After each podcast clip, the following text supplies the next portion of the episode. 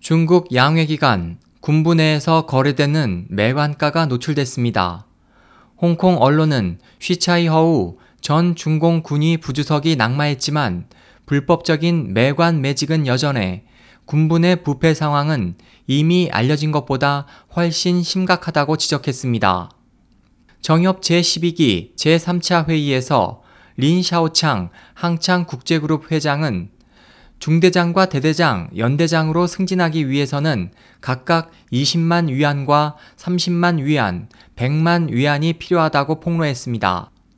해외 중문 언론에 따르면 군부의 장군급 승진에는 사단장은 100만에서 300만 위안, 군단장과 대군구 사령은 각각 500만 위안과 1000만 위안이 필요합니다. SOH 희망지성 국제방송 홍승일이었습니다.